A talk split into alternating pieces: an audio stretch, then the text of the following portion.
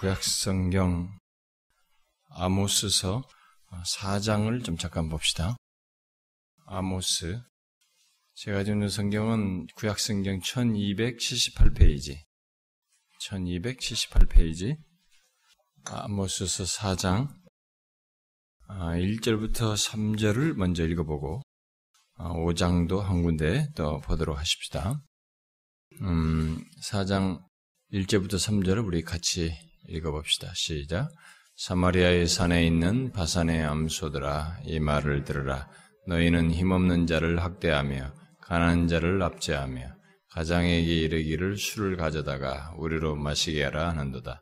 주 여호와께서 자기의 거룩함을 두고 맹세하시되 내가 너희에게 이를지라 사람이 갈고리로 너희를 끌어가며 낚시로 너희의 남은 자들도 그러하리라.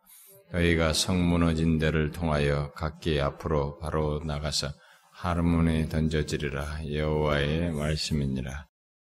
여러분 뒤에 5장을 한번 보시면 5장 우리가 이제 18절부터 한번 27절까지 한 절씩 교독해 봅시다. 18절부터 27절까지 화 있을진저 여호와의 날을 사모하는 자여 너희가 어찌하여 여호와의 날을 사모하느냐 그 날은 어둠이요 빛이 아니라 마치 사람이 사자를 피하다가 곰을 만나 온 집에 들어가서 손을 베게 되었다가 뱀에게 물림 같도다.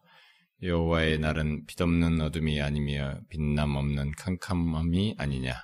내가 너희 절기들을 미워하여 멸시하며 너희 성회들을 기뻐하지 아니하노니 너희가 내게 번제나 소제를 들을지라도 내가 받지 아니할 것이요 너희의 살찐 희생의 화목제도 내가 돌아보지 아니하리라. 내 노래소리를 내 앞에서 그칠지어다. 내 비파 소리도 내가 듣지 아니하리라. 오직 정의를 물같이 공의를 마르지 않는 강같이 흐르게 할지어다. 이스라엘 족속아 너희가 40년 동안 광야에서 희생과 소재물을 내게 드렸느냐? 너희가 너희 왕 식굿과 기운과 너희 우상들과 너희가 너희를 위하여 만든 신들의 별 형상을 치고 가리라. 내가 너희를 담메색 밖으로 사로잡혀 가게 하리라. 그의 이름이 만군의 하나님이라 불리우는 여호와께서 말씀하셨느니라. 어, 우리가 이 시간에 계속해서 어, 살피고 있는 것은 어, 장세기로부터 계시록까지 성경을 복음의 시각에서 개관하는 것입니다.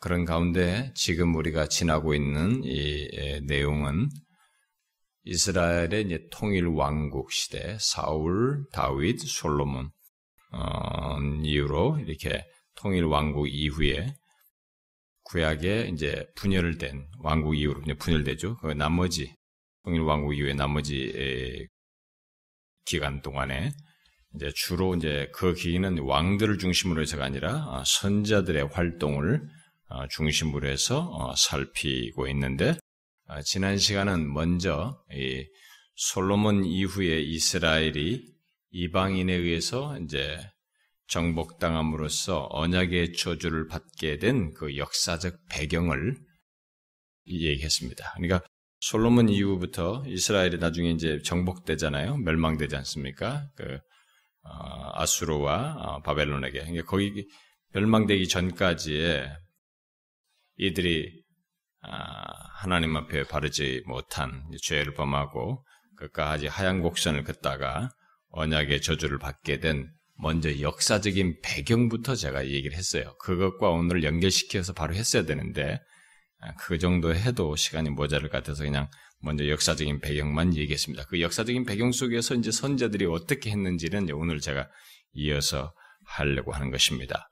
그 역사적인 배경 속에서 이제 특별히 선지자들은 엘리야와 엘리사까지 이렇게 있었어요. 그 다음에 그 엘리사 이후에 아, 새로운 그룹의 이제 선지자들이 등장합니다.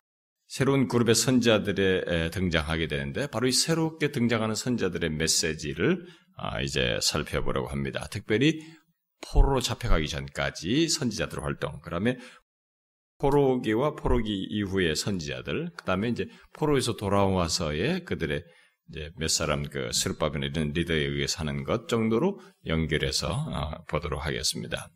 자, 모든 선지자들의 어, 원조라고 할 수 있는 어, 뿌리라고 할 수 있는 모세가 기록한 아, 다섯 권의 책을 우리가 모세오경이다 이렇게 말하죠. 모세오경이 뭡니까? 장세기, 출애굽기, 레위기, 민수기, 신명기. 에, 지난번에 누가 뭐 문답하는 이걸 모르더라고. 세상에서 깜짝 놀랐습니다만. 자, 아, 이 모세 오경은 그 무엇보다도 잘 보시면 모세 오경은 우리가 쭉 훑어왔습니다만은 모세 오경은 언약에 대한 일종의 하나님의 계시와 또 자기 백성의 그 구원을 위해서 행하신 하나님의 사역에 대한 계시를 쭉 담고 있습니다. 이스라엘 백성은 아브라함을 중심으로 택하기 전까지의 1장, 창세 1장부터 11장까지 세계 역사를 다루긴 했지만 12장 이후부터 쭉 해가지고 신명기까지 쭉 보면은 그 아브라함을 통해서 후손을 또 이렇게 해가지고 그 아브라함에게 맺은 언약 맺으시고 언약을 맺으시고 그 결국 그런 언약에 대한 계시와 함께 그렇게 해서 맺은 자기 백성들의 구원을 위해서 하나님께서 행하신 사역이 무엇인지를 쫙 계시한 것을 기록하고 있어요. 자 그리고 그 모세 이후에 선지자로서 등장한 대표적인 선지자가 이제 바로 사무엘이었어요. 음. 그래서 사무엘부터 이제 뒤이어서 어, 나온 선지자로는 이제 엘리야 뭐 그다음에 왕 때는 뭐 나단 갓 이런 사람들이 있었습니다만 그 뒤에 이어서 엘리야와 그다음에 엘리사 그래서 사무엘부터 엘리사에 이르는 기간에 등장한 선지자들의 이제 주요 임무들은 어, 이스라엘로 하여금 그 언약 앞에서 세워준 계시하신 그 언약을 성실하게 지키도록 촉구하는 것이었습니다. 아, 특별히 왕정을 바르게 세우면서도 왕정 안에서 그것을 어, 잘 지키도록 촉구하는 것이었죠. 그래서 사무엘과 어, 나단 뭐 이런 사람들은 좀 하나님의 목적 안에서 왕 어, 왕직이 차지하는 위치를 올바르게 제시함으로써 그 이전에 하나님께서 모세를 통해서 다 했던 그 이전의 계시를 이렇게 어, 완성하는 그런 모습을 보였습니다. 자, 이러한 선지자들의 사역들에 대해서는 어, 우리들이 흔히 어, 역사서로 말하고 있는 사무엘서, 그다음에 열왕기서, 역대기서에 기록된 역사적인 기록 속에 주로 기록되어 있습니다. 그러니까 지금 제가 말한 이 어, 사무엘이라는 사람도 사무엘이 선지자로서 말한 선지자들 뭘 말했나 이런 걸 기록한 것이 아니라 역사적인 역사서로서 사무엘서가 나오기 때문에 그 역사서 기록 속에 이들의 활동이나 이들이 전했던 메시지들이 간간히 아, 기록되어 있죠. 자, 그렇게 된 뒤로 이스라엘 역사는 나라가 엘리사까지 이 이후에 그게 이제 아방으로부터 막 북방 이스라엘이 완전히 이방화되는 이방신을 섬기는 뭐 이런 일이 있게 되잖아요. 엘리사 엘리야 시대 때. 그래서 이제 그 이스라엘 역사는 나라가 이게 쭉 기울게 되죠. 이렇게 기울어져 가는 것을 이제 그 뒤로부터 이 선지자 엘리사까지 이후에는 그 뒤로는 이게 역사가 기울어지는 것을 두드러지게 나타나게 됩니다. 자, 그런 이스라엘 역사가 이렇게 쫙 하향으로 향하는 기울어지는 그런 모습이 시작됐을 때 새로운 선지자들에 의해서 새로운 전망이 나오기 시작합니다. 그래서 일종의 새로운 그룹의 선지자들이 쭉 나오게 됩니다. 그러니까 여러분들이 이것을 전체 역사를 이렇게 성경을 쭉 그렇게 해서 복음의 시각에서 보는 가운데서 이렇게 그림을 이렇게 그려보면 됩니다. 모세 오경, 이제 선지자 모세를 통해서부터 이렇게 되었던 그다음에 언약을 계시하고 언약을 하나님 백성들에 대한 어? 구원을 이루기 위해서 하나님 행하신 것을 보고 그다음에 사무엘로부터 쭉 이렇게 와지고 엘리사까지. 그래서 엘리사가 언제 죽냐면은 BC 797년 정도에 죽어요.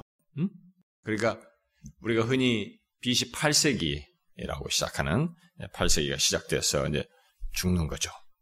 그러고 나서 이스라엘 역사는 이제 확 기울어요, 이렇게. 하얀 곡선을 긋기 시작합니다. 쭉. 어, 나락으로 떨어지기 시작하는데, 이때 떨어지는 시점에 일단의 선지자들이 일어나게 됩니다. 그래서 우리 이때부터 우리가 8세기 선 일어난 8세기 주 선지자들로 묶어서 많은 학자들도 다루고 막 그러는데 이 8세기에 새로운 전망을 말하는 선지자들이 쭉 일어나게 됩니다. 이 새로운 전망은 주로 어, 자신들의 메시지를 기록한 이 BC 8세기 이후의 선지자들에 의해서 이제 시작은 아모스로부터 시작합니다. 아모스 선자가 제일 빨라요. 8세기 선지자로는 아모스로부터 시작해서 이제 새로운 전망이 있게 되는데 이제 그러니까 엘리사가 죽고 나서 약 한 3, 40년 뒤에부터 3, 40년 뒤에부터 이제 아모스를 시작으로 해 가지고 막 호세아 뭐막 이렇게 나와요. 쭉 이제 어, 이사야도 나오고 막 이런 선지자들이 막 나오죠. 그래서 이 선지자들이 막 나오기 시작하는데 이 새로운 선지자들의 특징이 뭐냐면 이 앞에 선지자들은 자기들의 활동이 역사적 기록 속에 담겨져 있었는데 이들은 자신들이 활동하고 전한 메시지를 지난 시간에 말한 것처럼 기록을 해요. 음, 기록으로 해서 이사야서 이렇게 아모스서 이렇게 가지고 그 기록이 아, 남겨져요. 그들의 전했던 이런 것들을 별도로 어, 그 책으로 별도의 책으로 만들어서 보존되게 됩니다. 자, 그런데 이제 이 일단에 새롭게 등장하는 이 선지자들에 의해서 기록을 하게 된 이 선지자들에 의해서 이 하얀 곡선을 그기 시작하는 나라가 기울어지는 이 현편에서 이들이 어, 일종의 어떤 새로운 전망을 내 놓게 됩니다. 이스라엘 역사에 대한 기울어지는 시점에서 이스라엘 역사에 대한 이스라엘 역사 속에서 하나님이 행하시는 것과 관련해서 어떤 새로운 전망을 내놓게 돼요.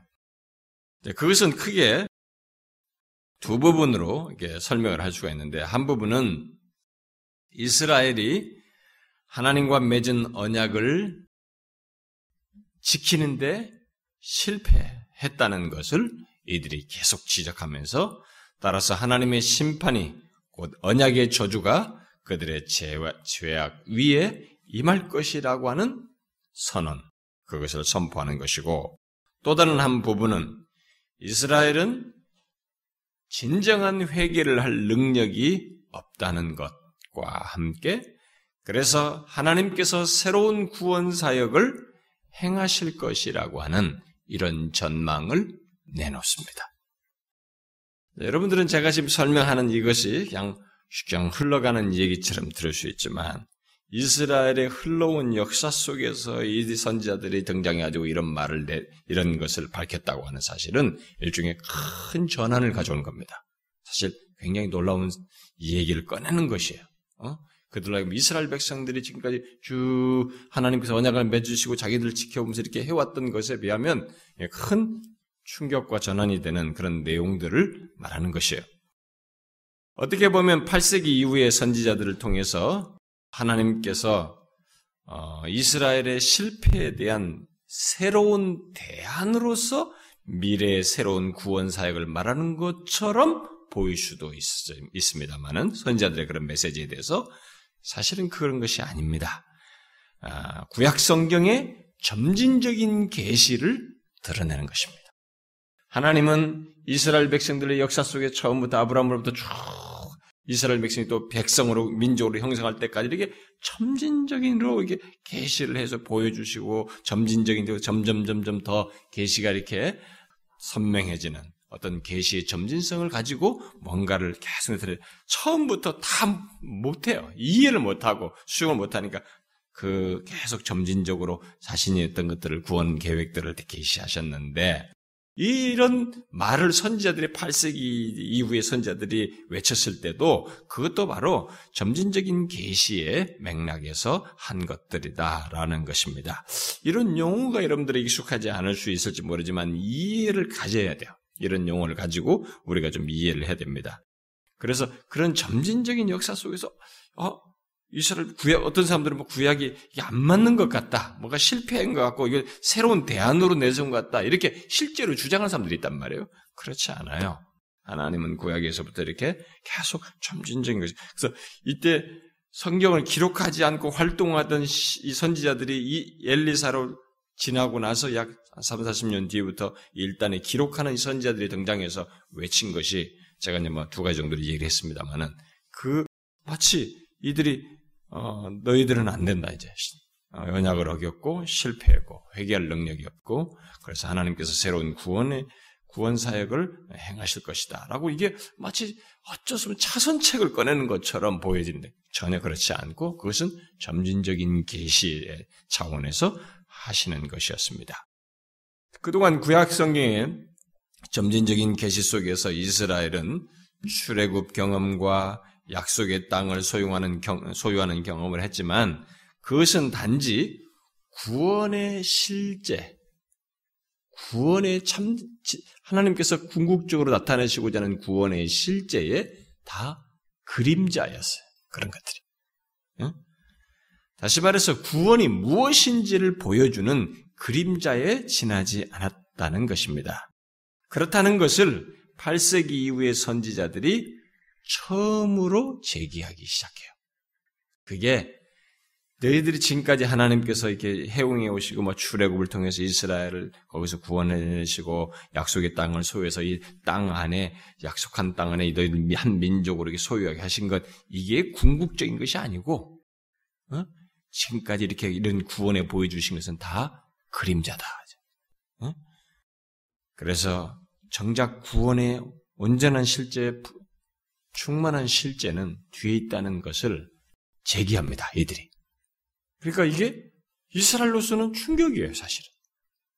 그리고 우리도 이제 선지자들의 그런 글을 통해서 아 이렇게 점진적인 계시를 하나님께서 선지자를 통해서 하셨구나라는 것을 깨달아야 되는 것입니다.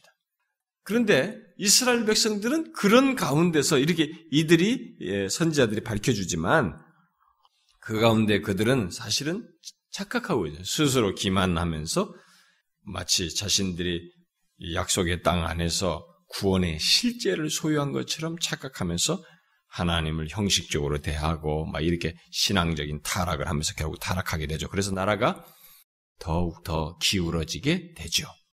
자, 그런 상황에서 8세기 이후에, BC 8세기 이후에 등장한 이 새로운 그룹의 선자들은 그동안의 이 점진적인 계시 속에서 이스라엘 백성들로 하여금 자신들이 말하는 이 새로운 전망을 보도록 그것을 깨닫도록 하는 일을 하게 됩니다. 근데 그게 이들에게 깨닫는데 참 어려운 거예요.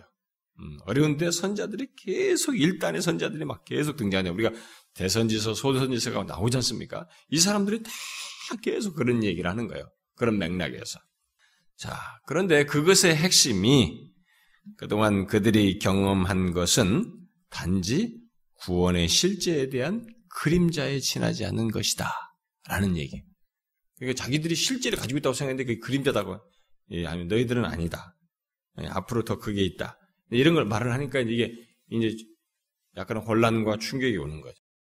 나중에 남방 유다가 다윗에게 약속을 하셨고 자기가 다윗 후손이기 때문에 남방 유다는 끝까지 믿었어요. 음? 무슨 소리냐 이게? 음? 여기 성전이 있고 우리가 다윗의 왕위를 가지고 있고 그 택한 이스라엘 북방에서 떨어져 나간 쟤네들은 망해도 좋다. 망할 수 있다. 그러나 여기는 예루살렘 성전을 두고 하나님께서 약속하는 우리는 절대 그런 일이 없다. 절대같이 믿었습니다. 근데 선자들이 그걸 다 얘기하는 아니다. 그림자다 너희들은. 그러니까 막 마지막 그 바벨론에서 처참하게 무너질 때까지도 이게 못 믿어온 거야. 그래서 자기들이 딱 포로로 잡혀가지고 이 성전을 등지고 할 거라고 생각 못 했거든요. 성전을 등, 등지고 확 저쪽으로 이제 어? 이라크 쪽으로 막 끌려갈 때 끌려가면서도 실감이 안 나는 거예요, 이 사람들이. 나중에 바벨론 강가에 가서 포로 생활하면서 그때서 조금씩 깨닫고 그래도 못 깨달아가지고 그 포로기에, 우리 다음, 나중에 살피겠습니다. 그 포로기에 있는 그들을 향해서 정신 차리도록 에스겔이나 이런 선자들이 막 말하는 내용이 나오고 있습니다. 이게 그렇게 쉽지 않았어요. 그러나 어쨌든 그것은 사실이었습니다. 선자들이 이스라엘 백성들이 하나님과 맺은 언약의 불성실한 것을 다양하게 지적하면서 그 사실을 구원의 실제에 대한 그림자에 지나지 않는다는 것을 말을 하게 되죠. 사실 우리들은 이제 이들이 선지자들이 언약의 불성실한 것을 지적한 내용들, 막 그들의 죄악들 그런 것들이 아주 다양하게 아, 인상 깊게 외치고 있습니다만은 그래서 그것을 통해서 선자들이 가장 중요하게 말하려고 하는 것은 결국 후대 우리에게 주려는 메시지고 의미는 선자들이 뭘 그들에게 시작하던 궁극적으로 말하려고 하는 것은 아직 충만한 구원이 이르지 않았다는 것이. 예, 우리 입장에서는 이제 그것을 쉽게 알게 됩니다만은 당사자들에게는 사실 어, 그들의 모든 죄를 시작하면서 말할 때 그것을 수용하는데 어려움을 겪었죠. 어쨌든 BC 8세기 이후에 선자들의 메시지를 통해서 우리가 주목할 사실은 바로 그것입니다. 아, 물론 그 같은 의미를 더욱 잘 알고 어, 그것을 캐치하기 위해서는 선자들이 기울어가는 이스라엘 백성들을 향해서 외친 메시지의 주된 주요 내용들도 아는 것이 필요합니다. 그러나 그것은 어디까지나 선자들이 그 모든 내용들을 그런 많은 내용들을 말함으로써 우리에게 궁극적으로 근본적으로 말하려고 하는 말하는 의미를 알기 위해서 그런 내용들을 보는 것이 중요해요. 네, 그런 차원에서 볼 때 BC 8세기 이후의 선자들의 말씀을 현재 우리 시대의 문제와 어? 현재 우리 사회, 특히 우리 현재 사회의 문제와 병폐를 비추고 지적하는데 주로 초점을 맞추어서 이 선지자들의 글을 활용하는 것은 조금은 초점을 상실한 것이에요. 물론 이 선지서들을 가지고 어떤 우리 사회의 문제와 병폐를 비추고 말하는데 그 말씀들을 살용할 수 있어요. 그런 면을 우리가 부인할 수는 없습니다. 그러나 중요한 것은 선지자들이 외친 메시지, 그들이 지적한 사실을 통해서 우리가 봐야 할 사실은 구원의 참된 실제와 관련해서 그들이 이런 모든 것을 밝히는 것입니다. 구원의 참된 실제가 아직 이르지 않았다는 것, 충만한 구원이 이르지 않았다는 것을 어떤 내용을 말하든지 결국 그것을 밝히고 있다는 것입니다. 그것이 선자들의 모든 내용 속에서 공통적으로 있는 것이에요. 공통적으로 이 내용이 기저에 깔려 있습니다. 그래서 이것을 놓치면 8세기 이후의 선자들의 메시지 속에서 핵심을 놓치는 것이 되는 것입니다.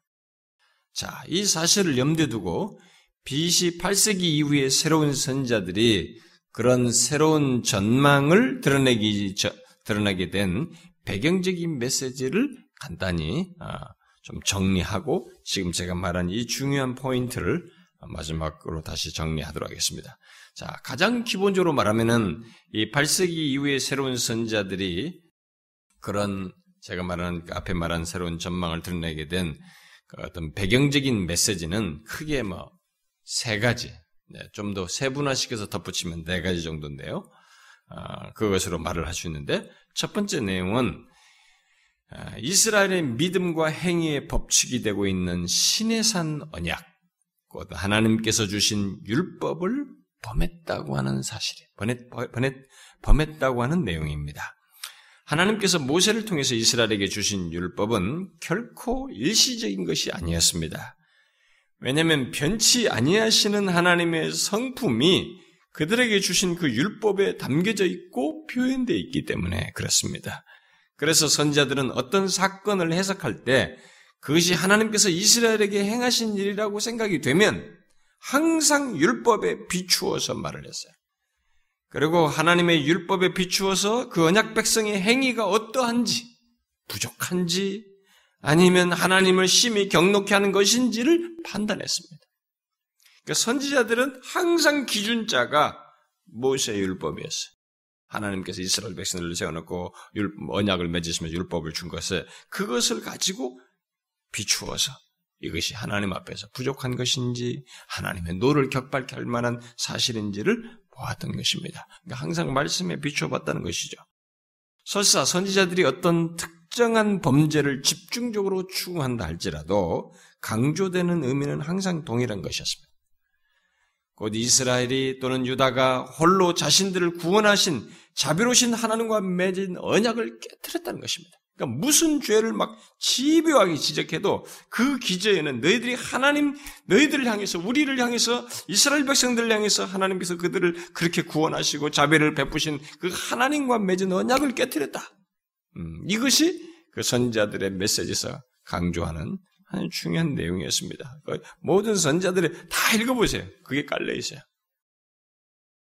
오늘 읽은 말씀도 바로 그런 내용을 내포하고 있는 것입니다. 우리가 이제 이것은 개유 개관을 하기 때문에 제가 읽은 본문을 일일이 상세하게 강의를 하는 것이 아니고 그런 내용을 담는 것에 대표성 있는 것 샘플로서 어, 그걸 참조하는 것인데 이제 오늘 읽은 말씀에서도 바로 하나님의 율법을 범함으로써 하나님과 맺은 언약을 어긴 것을 예, 밝혀주고 있어요. 그런 얘기를 하고 있습니다. 설사 사회적인 불의를 지적한다 할지라도 이들이 뭐 사회적인 불의를 지적한 것을 여기서 지적하잖아요. 우리 사절에서도 얘기했고 너희들이 뭐 어, 이 가난한 자들 납치하고 막 가장의 일기를 이렇게 하고 뭐 이런 것들 나오잖아요. 이 아모스서에는 그런 사회적인 죄들이 많이 나와요. 그러니까 설사 사회적인 불의를 지적해도 그 핵심은 하나님의 율법을 범함으로써 하나님과 맺은 언약을 어겼다는 것이 이 선제를 통해서 그들에게 지적하는 내용입니다. 또 선지자가 선지자 이사야도 처음 몇 장에서 지적한 그 모든 내용이 공공연한 우상 숭배와 배교 그리고 이스라엘 제사의 형식주의 이런 것들을 같은 맥락에서 계속 하나님과 맺은 언약을 너희들이 어기고 있다. 우리는 선지자들이 의외로 사회적인 죄에 대해서 많이 말하는 것을 보게 됩니다. 저는 옛날에 이 성경을 젊었을 때 이게 최초 아마 전도사 때쯤인 것 같습니다. 선지서를 읽을 때 또 그렇게 말하는 사람들을 제가 영향도 좀 받은 것 같고 그런 책도 읽은 것 같기도 하고 또 우리가 이 항상 그 한참 그 막그 그 데모하고 그러던 시절이라 음? 군사 정권을 어쩌고 저쩌고 하면서 막 데모하던 시대니까 이 아모스서가 얼마나 그때 인기가 있었는지 모릅니다. 음? 우리가 오늘 읽었잖아요. 앞에도 보지만 오직 정의를 물같이 공의를 말하지 않는 강같이 흐르게 하잖아. 이 구절은 하여튼 어디 가도 다 붙어 있었어요. 우리들은 굉장히 그 그러면서 사회적인 이런 불이 그저 데모하면서 사회를 하려고 하는 이런 차원에서 내용들을 많이 얘기했습니다. 근데 그 이스라엘 백성들 공동체 안에 그들의 사회적인 종교적인 행위 차원이 아니라 하나님을 향해서 예배하는 것과 아니라 이런 사회적인 관계 속에서 범하는 이런 죄에 대해서 의외로 이 선지자들이 많이 말하고 있어요. 아모스서는 막 굉장히 많습니다. 다른 데서도 많습니다만은 굉장히 많이 말하는 것을 보게 됩니다. 그런데 이 사회 속의 불이한 점을 많이 말하면서 공의가 굽은 것에 대해서 많이 말하는 이런 모든 내용들이 결국 다 사실상은 뭘 얘기냐면 선제를 통해서 신의 산 언약에 충실해서 그런 사실을 밝히고 지적하는 것입니다. 선지자들이 그렇게 사회적인 죄를 밝힌 것은 다른 독자적인 것이 아니고 신의 산 언약에 충실해서 말한 것이에요. 우리가 알듯이 신의 산 언약은 어, 모세 율법에서 다 우리가 좀 읽어보면 알겠습니다만은 사회적인 죄, 죄와 종교적인 죄를 모세 율법에서 나누지 않습니다. 그걸 나누질 않아요. 다시 말해서 모든 죄는 곧 하나님과 맺은 언약을 범하는 것이라고 하는 것을 모세 언약에서부터 얘기했던 것이에요. 그래서 선지자들은 같은 맥락에서 사회적인 죄와 종교적인 죄를 구분하지 않고 지적하면서 모든 죄가 하나님과 맺은 언약을 범하는 것이라고 말한 것이에요. 그래서 이 선지자들의 모든 글 속에 모든 음, 활동의 메시지 속에 그게 아주 중요한 부분으로 나옵니다. 음? 하얀 곡선을 향해서 나가는 그들에게 바로 이것을 강력하게 시작하죠. 여러분 이사에서도 앞부분 전반부 보면 막 온통 이들의 죄를 지적하는 것입니다. 그다음 두 번째 내용은 이 두 번째로 그 8세기 이후의 선지자들이 전한 메시지 또는 예언 속에서 담긴 내용은 심판입니다. 율법을 범했다는 것과 함께 그래서 이제 심판이 있게 된다는 것입니다. 오늘 읽은 말씀에서도 심판이 심판의 메시지가 담겨져 있죠. 5장 27절 같은 것에서도 어? 내가 너희를 담메색 밖으로 사로잡혀 가게 하리라. 어? 아까 4장에서도 그런 것이 더 나왔었죠. 그러니까 이런 내용들은 굉장히 많습니다. 선지자들은 하나님의 심판 메시지를 전달하는 일종의 매체였어요. 통로였습니다. 그들이 여러 가지 악행을 고발, 고발함으로써 언약을 깨뜨린 증거를 막 나열할 때는 너희들이 뭘 하고 하나님의 언약을 깨뜨린 것을 막 나열할 때는 바로 뒤에서 뭐가 나와요. 뒤따라지 않아요. 뭐예요? 심판이에요. 임박한 심판을 선포하기 위한 기초로서 그런 얘기들을 열거한 것입니다. 그러나 이 선지자들은 일단 당시 자신들의 나라와 그 시대의 사역 방향을 거기에 지금 맞추고 있었기 때문에 그들이 전한 심판 메시지에는 조건적인 요소가 있었어요. 일단 당시 사람으로서는 그 얘기 심판 메시지 들을 때는 뭔가 조건적인 요소가 있었습니다. 뭐예요? 회개하고 신실한 순종을 하게 되면 그 심판을 피하게 될 것이라고 하는 피하게 될 수도 있다고 하는 그런 내용이 담겨져 있었어요. 그러나 8세기, BC 8세기 이후의 선지자들은 점점 더 많이 무서운 마지막 심판의 모습을 선언합니다. 점점 더, 더, 더 결정적인 심판을 계속 선언하게 되죠. 그것은 현재 이스라엘 역사에서는, 당시 이스라엘 현재 역사에서는 미래를 낙관할 만한 근거가 없다는 것을 계속 밝히는 것입니다. 너희들의 현재 모습에 있어서는, 현재 역사 속에서는 미래를 낙관할 만한 근거가 하나도 없다. 라고 하는 그런 메시지를 결국은 어, 전하게 되죠. 이미 이스라엘은 애굽의 노예 생활에서 구원받아서 어, 구원받아 나온 순간부터 예, 홍해를 건너자마자 막 건넜다고 막 15장에서 막 찬양하지 않습니까? 출애굽 15장 찬양하자마자 조금 있다가 뭐가 없자 어떻게 돼요? 바로 곧바로 드러냈던 모습이 반역이에요. 이런 고질적인 반역을 이들은 되풀이 해왔어. 그 뒤로부터. 구원을 처음 그 놀라운 구원을 경험하고 나서부터 그렇게 해왔습니다. 그래서 역사의 흐름이 언약 백성의 그 자매를 행하게 향해서 나간다고 하는 것을 계속 보여줘요. 나중에 이 예레미야서 같은 거 읽어보면은 너희들이 옛날부터 너희까지 내가 선자들을 부지런히 보냈으나 너희들이 듣지도 않고 막, 어? 그때부터 지금까지 계속 이런 고질적인 문제를, 고질적인 반역을 행해왔다는 것을 말해줍니다. 물론 중간에 히스기야와 요시아와 같은 그 사람을 통해서 개혁을 시도한 일이 있었음에도 불구하고 그들의 흐름과 상황은 교정하기에는 역부족이었어요. 이 지난 시간 마침 불신앙의 불순종의 이 불신앙이 누적된 이 모습은 이게 좀처럼 꺾여지지 않고 밀고 나갔습니다. 멸망을 향해서. 결국 언약의 저주로서 심판이 임하게 되는데 선자들은 다가올 심판의 형태를 다양하게 묘사하지만 크게 강조점은 두 가지예요. 하나는 하나님의 심판이 상당히 즉각적이고 국지적인 심판으로 임하게 될 것을 어, 언급을 합니다. 그래서 북쪽 이스라엘 경우에는 다가올 심판, 심판이 아시리아를 통해서 있을 것을 정확히 지적하죠. 그게 뭐 호세아서 9장이나 10장에 보면 직접적으로 지적합니다. 그리고 그들의 공격의 결과로 이스라엘은 실제로 BC 722년에 정복돼서 망하게 되죠.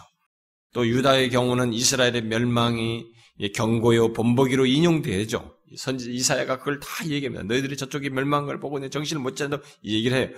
아, 그렇지만 바벨론의 손에 의해서 비슷한 운명을 맞이하게 됩니다. 그렇게 하나님의 심판은 즉각적이고 국적인 심판으로 나타난다는 것을 아, 보여줬어요. 근데 또 다른 하나는 뭐냐면 또 다른 강조점은 하나님의 심판이 전 우주적이고 전 세계적인 범위의 심판으로 어, 언급된다는 것입니다. 이게 뭐 예레미야, 이사야 막 모든 선지자 나훔, 하박국, 스바냐, 예스겔 막 모든 선지자들이 이걸 얘기합니다. 자, 그렇다고 우리는 선지자들이 이스라엘과 유다에 대한 심판과 전 세계적인 심판을 명백하게 구별을 하여서 예언한 것처럼 생각해 가지고 심판에 대한 이 두 강조점을 분리해서는 안 됩니다. 이 선지자들의 심판을 얘기할 때는 이렇게 일직선상에 있는 거예요. 아수르에 멸망되든 바벨론에 멸망되든 자신들의 현실 속에 지금 현재와 상황과 맞물려서 일어날 심판이 앞에 있습니다. 근데 이게 딱 지나가니까 심판이 멈추니까 심판이가 저 뒤에 또 하나 있어요. 그러니까 이 심판을 이렇게 분리하지 않고 또 다른 전 우주적인 심판을 맞물려서 얘기해요. 응? 그들은 분리하지 않았습니다. 오늘날 우리, 우리 입장에서 보면 이들의 입장에서는 이렇게 있어 보여서 이렇게 그런 것을 예, 이해하는 데서는 어려움을 겪었을지 모르지만 우리 시점에서 보면 이제 구분이 되죠. BC 722년 북이스라엘, 어, BC 587년에 음, 남유다. 아, 또 이렇게 뭐예요? 어, 이렇게 분리가 되죠. 그리고 장래 이제 마지막 심판은 어, 우리가 이미 이런 것이 다 있었으니까 이, 이 계시는 다음 또 마지막 심판이 있을 것이다. 이렇게 예견을 우리는 할 수 있습니다. 그러나 선지자들은 이 즉각적이고 국지적인 심판, 그 자신들에게 당장 있을 만 심판과 전 우주적이고 전 세계적인 범위의 심판을 분리하지 않고 봤습니다. 지금처럼 우리에게 딱 나누지, 나누지만 그들은 분리하지 않고 연결선상에서 봤어요. 그리고 곧 역사상에 나타나는 모든 심판은 이렇게 서로 연결되어 있다는 것을 어, 그들이 예언해 준 것입니다. 그러니까 구약 시대의 선지자들이 예언을 할 때 이 심판을 얘기할 때 심판은 이렇게 어떤 하나의 사건으로 끝나는 게 아니에요. 어, 심판을 얘기했을 때 이것은 연결되어 있어요. 따라서 선지자들이 지적한 언약 백성들의 죄에 대한 하나님의 심판은 원리적으로는 모든 인간의 죄에 대한 하나님의 심판과 다르지 않다는 것을 내포하는 것입니다. 그러니까 이스라엘 백성, 눈에 보이는 이스라엘 백성들에 대한 죄에 대한 심판을 얘기하지만 원리상으로는 뭐냐? 죄범한 모든 인간에 대한 하나님의 심판은 이와 같다라는 것입니다. 다르지 않다. 그러니까 그들은 바로 그런 맥락에서 아, 같이 보았던 것입니다. 그래서 포로 이전까지, 예, 곧 BC 586년까지, 전까지 선지자들은 지금 말한 율법을 범함으로써 하나님의 언약을 어긴 것과 그리고 그래서 언약의 저주로서 심판이 있을 것을 이 두 가지를 굉장히 강하게 얘기합니다. 많은 분량을 할애하죠. 여기에. 자, 그런데 이 두 내용이 비중이 굉장히 큽니다. 그런데 그와 함께 음, 한 가지 더 있고 좀 더, 세분하면 두 가지가 더, 더 이들의 메시지 속에 나오는데 또 다른 하나는 뭐냐면은 8세기 이후의 선지자들이 저는 이제 그 이 심판과 함께 뒤에 덧붙여지는 어떤 작은 부분, 이사회 같은 경우는 상당히 많은 부분입니다만은 다른 데서 이제 꼭 뒤따라오는 부분이 있었죠. 그게 뭡니까? 바로 구원이에요. 또 다른 회복을 얘기하는데요. 신실한 남은 백성들을 구원하여서 하나님께서 자신의 소유를 삼으실 것이라고 하는 이 메시지가 이들의 선자들 속에서 또한 한 부분을 차지한 것입니다. 자, 구원, 그런데 구원에 대한 예언 또한 심판에 대한 예언과 마찬가지로 이렇게 서로 연결되어 있어요. 응? 어, 연결된 두 가지 면을 내포하고 있는 것입니다. 하나는 하나님께서 언약 백성을 그들의 기업으로 회복하실 것이라는 내용이고 또 다른 하나는 하나님께서 전 우주를 인간이 에덴으로부터 추방된 이후로 전혀 알지 못하던 영광의 상태로 회복시키실 것이라고 하는 이런 놀라운 내용을 얘기합니다. 그래서 이 구원 문제도 이렇게 연결돼 있어요. 근데 이때 선지자들 입장에서 보면은 이것도 이렇게 예수 그리스도 안에서 이제 구원이 회복되고 나중에 전 예수 그리스도 전 우주적인 이스라엘 백성들 안에서 어, 구원에 일어날 것과 그다음에 예수 그리스도 안에서 일어날 전 우주적인 구원이 이렇게 일직선상에 있는 것처럼 예, 연결돼서 얘기를 하죠. 나중에 신약 시대에 와 보니까 이게 또 선명히 구분이 되지만 그때 당시는 이렇게 일직선상으로 두 가지를 연결해서 어, 예언을 했다고 볼 수 있습니다. 자, 이런 구원에 대한 어, 구원에 대한 선자들의 메시지는 제가 나중에 또 다시 더 붙여서 좀더 상세할 것이니까 이것은 이 정도로 넘어가고 여기 이제 한 가지 더 덧붙이면 어, 이 8세기 이 BC 8세기 이후의 선지자들이 전한 이 메시지 속에 담긴 또 다른 내용은 이방 나라들에 대한 예언입니다. 아, 비록 이방인에게 복음을 전한 사실을 직접적으로 말한 것은 요나서뿐이지만 선지서들을 보면 여러분들이 막 이스라엘과 유다에게 전한 예언들 가운데 이방 나라, 뭐 두로는 어떻고 모압은 어떻고 뭐 아스도디 어떻고 이방 나라들에 대한 이런 많은 예언들이 기록되어 있는 것을 보게 됩니다. 이방 나라들에 대한 심판을 특별히 이제 많이 얘기하는데 이방 나라들에 대한 심판은 이미 말한 대로 죄에 대한 하나님의 전체적인 심판의 한 부분으로서 얘기하는 것입니다. 그러니까 구약 시대부터 그런 이방인들에 대한 죄를 아니 심판을 얘기할 때는 그것은 죄에 대한 하나님의 전체적인 심판을 말하기 위해서 언급된 어, 그것이 한 부분으로서 말한 것이죠. 그런데 여기서 근데 우리는 한 가지 의문을 가질 수 있습니다. 그것은 어, 장래 구원을 말하는 것과 어, 장래 구원을 말하는 것과 심판을 또한 이렇게 말하는 것을 어떻게 우리가 연결해서 이해해야 되느냐라는 것입니다. 분명 하나님께서는 이방 나라들을 심판하심으로써 자신에 대한 모든 반역을 진압하십니다. 결국 하나님의 그 같은 활동은 하나님 나라가 세워지는데 필수적이어서 그 일을 행하십니다. 따라서 이방 나라에 대한 심판은 단지 전체적인 심판의 한 부분일 뿐만 아니라 하나님의 백성을 구원하는 데 있어서 반드시 수반되는 사건으로서 그것을 하는 것입니다. 그러니까 심판과 구원이 이렇게 맞물려 있어요.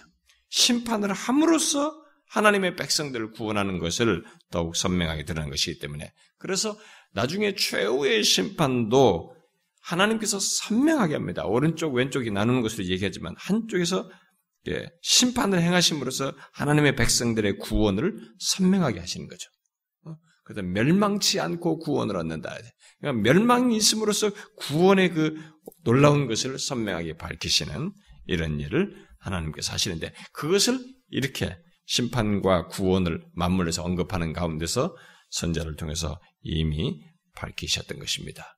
자, 그런 의미에서 하나님은 자기 백성들을 위해서 싸우시며 그들을 포로와 압제에서 구원하시는 투사로서 자기 자신을 말씀하시고 드러내시죠. 그리고 그분은 이방인들이 하나님 자신의 백성에게 불의함을 행하는 것에 대해서 그들을 심판하실 것이라는 것을 엄청나게 많이 말합니다. 구약의 선자들을 보면은 자, 요게 지금 제가 말한 요 정도의 내용이 선지자들 8세기 이후의 선지 28세기 이후의 선지자들이 전한 메시지 속에 나와 있는 메시지 속에 주된 내용들입니다. 자, 선자들이 전한 메시지의 주요 내용이 이렇다는 것을 알고 다시 제가 처음으로 제기한 그 문제로 돌아가서 포로로 잡혀가기 전까지 기울어져 가는 이스라엘 역사의 선자들이 그들에게 이런 것을 말하면서 궁극적으로 말하는 이 전망을 우리가 결론적으로 놓치지 말아야 됩니다. 그 뭐라고 그랬어요? 선지자들이 기울어져 가는 이스라엘 역사 속에서 강력하게 시사한 내용. 그게 뭐라고 그랬어요? 제가 또 계속 말할 줄 알죠. 여러분들이 제가 말을 제가 요즘 컨디션이 안 좋으니까 이게 높낮이가 선명치가 않고, 음? 쭉 얘기하니까 어떤 사람들은 이게 집중을 못해. 네? 집중을 못하는데. 자, 뭐라고 그랬어요? 선지자들이 외친 심판을 통해서 강력하게 시사한 것이죠. 응? 그들의 범죄와 범죄로 인한 심판을 얘기하면서 강력하게 시사한 것이 뭐예요? 제가 앞에서 말했잖아요, 우리가. 예? 그렇죠. 아직 충만한 구원에 이르지 않았다는 것입니다. 아직도 그 충만한 구원이 이르지 않았다는 것이죠. 솔로몬이 죽은 이후에 하나님 나라가 점점 무너, 무너, 어, 무너져 내려가자 신실한 자들은 의문이 생겨요. 거기서. 아니 이게 다윗에게 약속을 하셨고 이렇게 했는데 왜 이게 기우냐 이거야. 어? 하나님께서 구원을 하시겠다. 근데 하나님의 구원의 목적이 무엇인가 잘못된 것이 아닌가? 라는 의문이 생길 수 있었어요. 그러나 하나님의 계획에는 아무런 문제가 없었습니다. 단지 인간의 죄악이 문제일 뿐이었습니다. 한 가지 사실, 그런 과정 속에서 더욱 분명해졌는데, 그것은 인간의 죄악 문제는 하나님께서 그동안 이스라엘 역사 속에서 그들을 위해서 행하신 모든 일들로서는 그들을 위해서 이렇게도 행하시고 뭐, 뭐 싸워서 뭘 행하시고 그들을 위해서 이적도 행하시고 그들을 먹이시고 뭐 그들을 위해서 행하신 수많은 것들이 돼 구출해내시고 음? 하나님께서 그동안 이스라엘 역사에서 행하신 그들을 위해서 한 모든 일들로서는 이 인간의 죄악 문제는 처리될 수 없다는 거예요. 처리될 수 있는 것이 아니라는 사실이 이렇게 이제 선지자들의 말을 통해서 더욱 더 선명해진 것입니다. 이 선지자들이 막 이렇게 많은 선지자들이 계속 이 얘기를 하는 거죠. 그 시대 사람들. 비십 8세 이후부터 막 기울어질 때 이제 조금 있으면 북이스라엘도 멸망하고 조금 좀 더 길지만은 남방 유다도 멸망하는데 이 멸망하는 시점에서 막 계속 이런 예언을 하면서 어? 어? 아직 충만한 구원이 이르지 않았다. 구원의 실제가 이르지 않았다는 것을 너희들은 그림자적이라는 걸 얘기하면서 이들이 그런 맥락 속에서 보게 해주는 거예요. 하나님께서 그들을 위해서 이스라엘 역사 속에서 그들을 위해서 행하신 많은 일들이 있지만 그런 일들이 그들의 인간의 죄악 문제를 근본적으로 처리하는 것은 아니라는 거예요. 그건 뒤에 있다는 거예요. 그래서 이 선지자들의 모든 메시지 속에는 미래에 대한 전망이 있어요. 구원의 실제에 대한 궁극적인 실제에 대한 전망이 다 깔려 있습니다. 그러니까 이들의 죄와 실패 안 된다는 것을 밝히고 탁 그러면서 미래를 보요. 그래서 이 선지자들의 메시지 속에 결국 기재가 뭐냐면은 이것을 행하시는 하나님, 이것을 이루실 하나님, 하나님 안에서의 구원, 복음이 담겨져 있어요. 그걸 우리가 알아야 됩니다. 자, 인간의 죄악 문제가 하나님께서 그, 그동안 이스라엘 역사 속에서 그들을 위해서 행하신 모든 일들로서는 처리될 수 있는 것이 아니라면, 이제 우리는 질문할 수 있겠죠. 그렇다면, 하나님께서는 왜 출애굽 이후 줄곧 소위 이스라엘 백성들을 위한 구속적인 모든 과정을 진행해 오셨는가? 출애굽부터 어? 하나님은 그들을 구속하셨어요. 그동안 구약에서 출애굽으로부터 시작해서 구속적인 역사를 진행해 오신 것 이것은 다 뭐냐는 거예요. 왜 그런 일을 행하셨는가라는 질문이 우리는 제기됩니다. 그런데 그것은 다른 것이 아닙니다. 하나님께서 자신의 지혜로서 자기 백성들을 일련의 계시적인 이런 단계를 과정을 거쳐서 구원이 충만하게 임할 때를 향해서 이끌어 가시는 과정이에요, 그게 다. 이게 선지자들이 밝혀주니까, 아, 이게 과정이고, 궁극적인 실제가 뒤에 있구나라는 걸 보게 되는 거예요. 이들은 그 생각을 못하고 자꾸 여기서 자기들만, 음? 모든 게 여기서 구원의 궁극적인 자기들, 하나님께서 보여준 구속적인 행동들이 다 자기들에게 해당하고 여기서 다 이루어질 것으로 생각한 거예요. 근데 선자들이 이제 아니라고 막 계속 이 선자 저 선자 막 다 말하는 거지. 선지자들은 그동안 이스라엘 역사에서 일어난 일들은 다만 구원 계시에 있어서 지나가는 과정이라고 하는 것을 보도록 하는데 자신들의 증거를 하였던 것입니다. 그렇다고 해서 구약의 역사의 중요성을 뭐 격화시켜서는 안 되죠. 왜냐하면 하나님께서 아브라함에서 아, 에게서부터 솔로몬에 이르기까지 자기 백성들을 다루신 모든 처사들이 장차 올 좀 더 구체적인 실제에 대한 그림자인 동시에 그들을 향해서 은혜를 실제로 진정한 은혜를 표현하셨기 때문에 그런 것들을 구약이 이런 것들을 격화시켜서 가볍게 여기서는 안 되죠. 하나님께서는 자기 자신을 그의 백성들에게 맞추시고 자신이 택한 그 백성의 갈 길을 나갈 길을 계시하시는 과정에서 하나님께서는 영적인 유학에 있는 그들을 그들이 경험할 수 있는 다양한 그 경험들을 활용해 가지고 다시 말해서 이 세상에 이 세상 왕이 속박 아래 있는 것, 그 다음에 그 속박으로부터 그들이 구출돼서 풀려나는 것, 또 약속된 땅을 정복하는 것 등 이런 경험들을 방편 삼아서 깨닫게 하시고 그러면서 이끄셨던 것입니다. 그러니까 그런 것들이 다 사용된 영적인 유아에 있는 그들에게는 하나님의 구원의 전 우주적인 구원으로 나가는 이 엄청난 전망을 이해할 수가 없었기 때문에 이런 경험들을 통해서 하나님의 구원이 무엇인지 하나님께서 구원의 실제라는 것이 무엇인지 결국 그림자지만은 그런 것을 통해서 방편 삼아서 알게 하시면서 이끄셨던 것입니다. 그러니 지금 제가 이제 이런 설명을 하니까 우리는 그래도 뭐 아주 조금입니다만 하나님의 이 세상 역사 속에서 구원하시는 구원의 이 하나님의 계획과 그런 걸 진행하시는 하나님의 그 구원 계획을 진행하시는데 나타내시는 지혜와 이 모든 능력이 형용할 수 없다는 것을 보게 된 것입니다. 그러니까 뭐 여기 나오는 등장하는 모든 선, 사람들이면 뭐 족장들이면 민족 형성들 언약을 받고 막 그들이 이렇게 해서 나가면서 선지자들 모세 같은 선지자 있고 뒤에 선지자들 있고 또 이런 선지자들이 막 대거 등장해서 이렇게 하는 것조차도 조금 조금 점진적으로 하나님께서 그들에게 나타내는 구원의 계시들을 알게 하는 도구이고 그리고 가정 속에서 이들이 어, 이방 왕의 밑에서 있는 압제를 당하고 또 구출받는 이런 경험들까지도 다 그런 걸 이해하는데 사용되는 소스들이었다는 거죠. 그래서 그들은 그런 것들을 통해서 죄와 죽음의 속박이 무엇이고, 어? 아, 죄와 죽음의 속박이라는 게 이런 것이겠구나.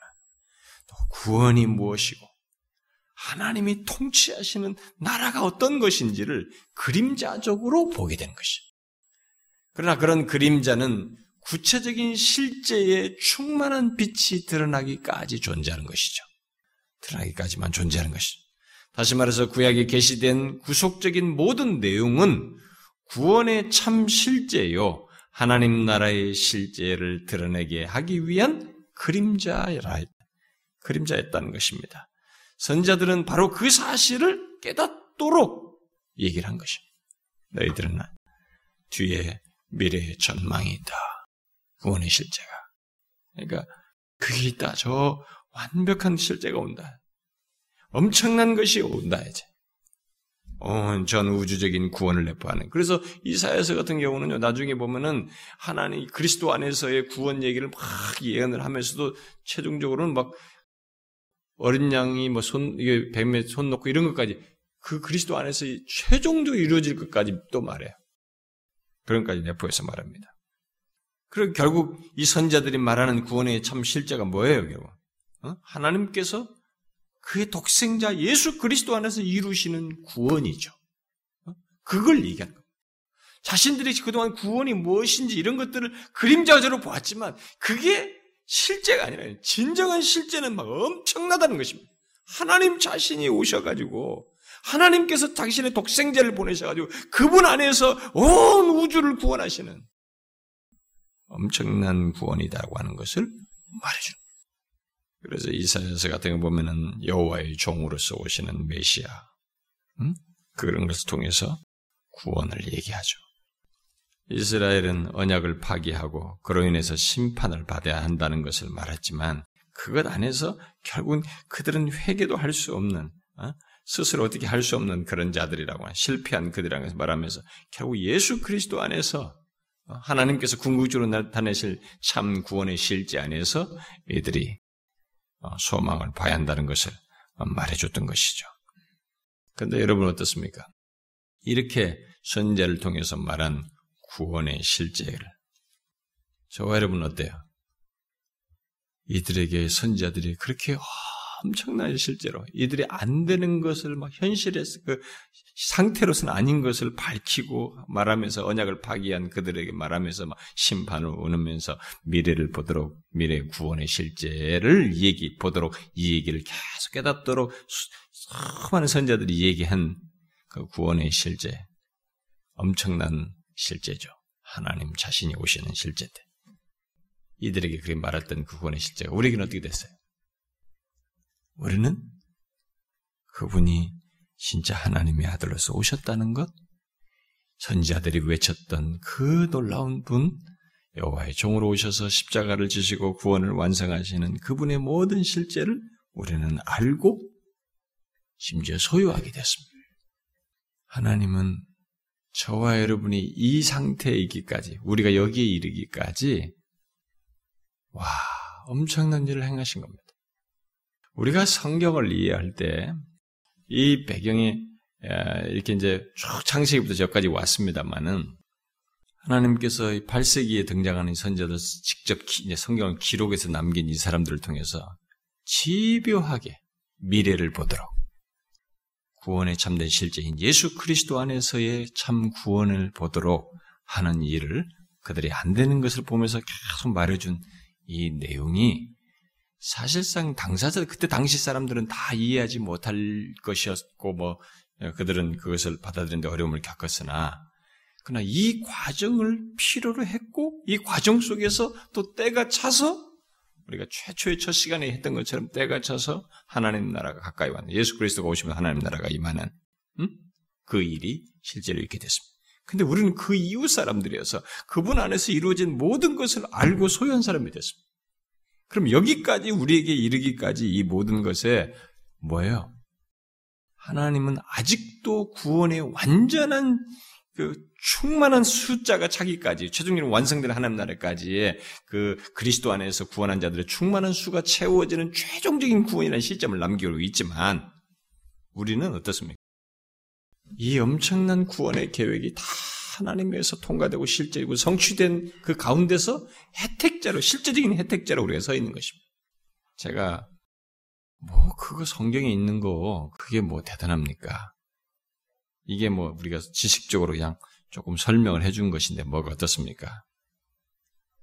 제가 왜 이런 얘기를 복음으로 성경이 있는 과정 속에서 선자들의 이것에 일부 다음 시간에도 막 계속 그렇겠습니다만 제가 이것을 얘기하면서 결론적으로 이것을 말하는 것은 오늘날 예수 믿는 사람들이 자신에게 미친 이르게 된 구원의 실제를 너무 몰라요.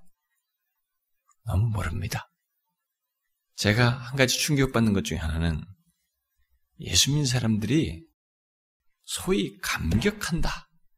뭐 하나님의 구원에 대해서 뭐 감격을 한다.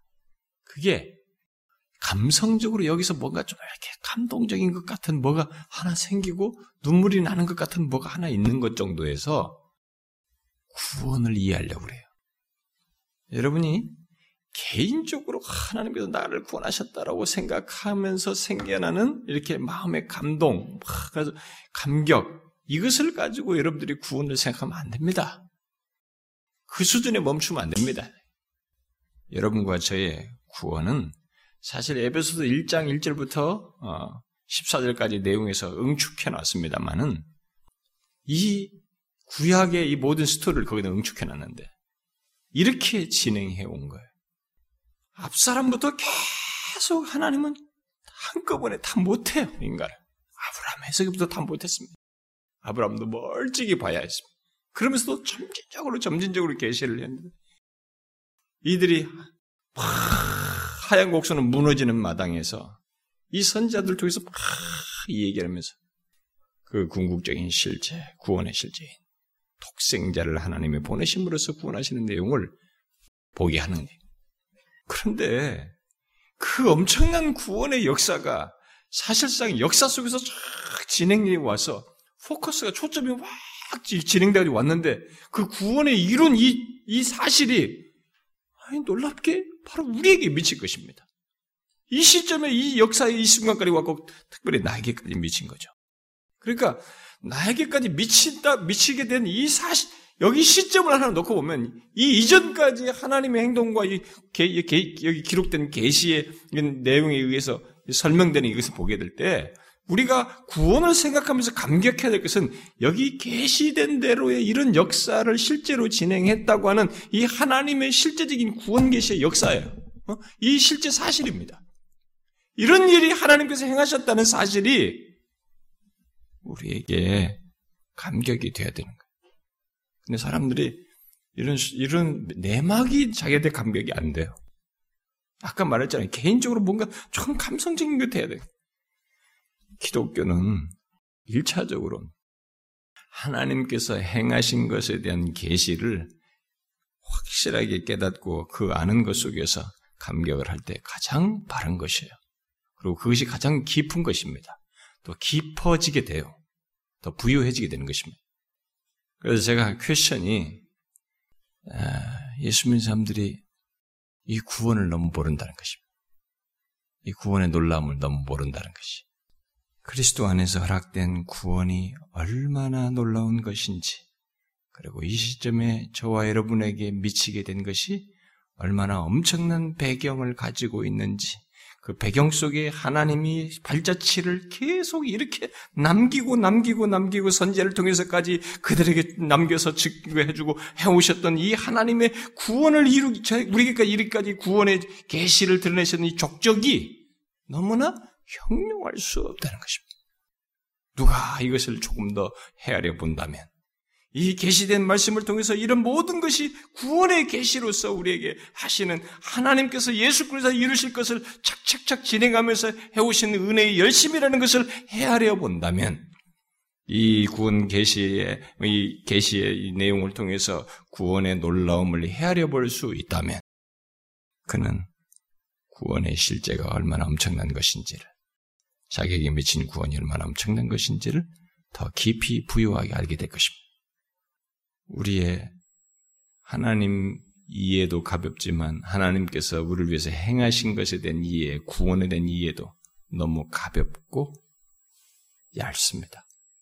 이 모든 계시를 한번 여러분들 보세요.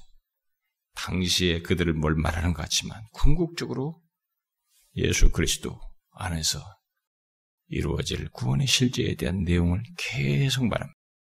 우리에게 미칠 놀라운 사실을 말은 저와 여러분은 그걸 다 지나와서 이걸 다 알고 소유한 자가 됐어요. 그리스도 안에서. 이게 얼마나 엄청난 것입니까? 우리는 이런 그림자적인 이때의 내용을 다 지나서 실제를 알고 소유한 자가 되었습니다. 이게 예수 믿게 된 사람에게 가장 놀랍고도 경이로운 사실이고 또 은혜예요. 저는 여러분들이 이것을 알면 좋겠어요. 이 선자들의 많은 메시지 속에 담겨진 하나님께서 그리스도 안에서 이루시고자 하는 것을 더 점진적인 계시를 풍성하게 드러내시면서 나타내시는 은혜의 열심, 구원의 실제를 드러내심으로써 이루실 것에 대해서 계시하신 것, 그리고 마침내 그것이 나에게 이루어진 것이 얼마나 경이롭고 놀라운 것인지, 그렇게 되기까지 하나님의 은혜의 열심과 은혜의 족적이 얼마나 엄청난 것이었으며, 그 지혜의 찬란함을 한번 생각해 보라. 형용할 수 없습니다. 형용할 수 없습니다. 저는 여러분들이 그것을 이런 시각에서 성경을 보고 부유하게 알면 좋겠어요. 기도합시다. 하나님 아버지, 너무 감사합니다.